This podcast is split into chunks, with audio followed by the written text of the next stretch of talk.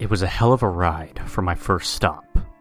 The first three lives that I managed to save were three famous musicians. One was the bass player and a founding member of one of the famous metal bands, Slipknot, Paul Gray, who, in my timeline, sadly died of heart failure in his hotel room in Iowa. He was the reason that I actually started playing bass guitar, and ironically, him and I are both lefties. so that was badass.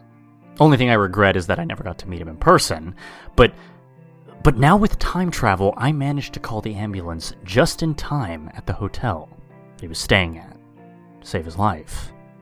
Of course, I had to change my voice so that they wouldn't trace it back to me. I stood at a far distance at the hotel that he stayed at. I was in my civilian clothes as I witnessed it all with my small binoculars. I then saw the ambulance pull up. And that's when I saw Paul step out of his room. Wondered what the hell was going on. And then it happened. I saw Paul feel his heart starting to hurt, and the paramedics started getting to work. I'm happy to say that he survived it and that he'll even get to meet his soon to be born baby daughter with his wife. Yes, Paul was going to be a dad at the time, in my timeline, just when the attack happened. But now it'll be a loving moment. The second jump I made was one of the most famous bands of all time as well. The singer of Linkin Park, Chester Bennington. I don't know why he did what he did, but of course we know that he sadly committed suicide. And yes, I learned where it happened.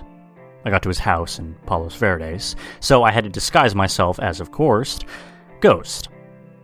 I was shocked to witness Chester already putting the noose to his neck. I had to hurry. I, I went to his window, and just as I was going to enter, he saw me. He was already barely hanging. I broke the window, entered quickly, and used my sickle to cut the rope. Thankfully, he was still breathing, coughing, but but alive. I already called the ambulance ahead of time, and they were already outside in front. He was looking at me. I was shaking because I just saved the second guy who I've listened to since my childhood, and now him in my arms. He sputtered out. what the hell?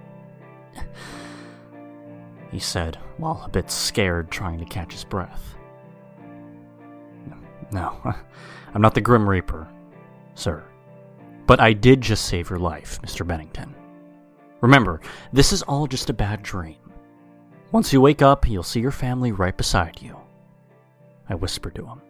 As I heard footsteps coming up the stairs, I grabbed the time travel device and made my exit. Let me tell you, Chester Bennington and Paul Gray are the heart of my childhood. So without them, I. Well, I guess I would have turned out differently. Liking whatever you young adults listen to these days. uh, thank God for rock and metal music. Next was someone I had a crush on since I was in middle school. Her name was Christina Grimmie. I'm sure most of you have heard of her. That, that no good son of a bitch shot her dead during a meet and greet. His name was Kevin Loibl. He shot himself. Cowardly bastard. But not on my watch.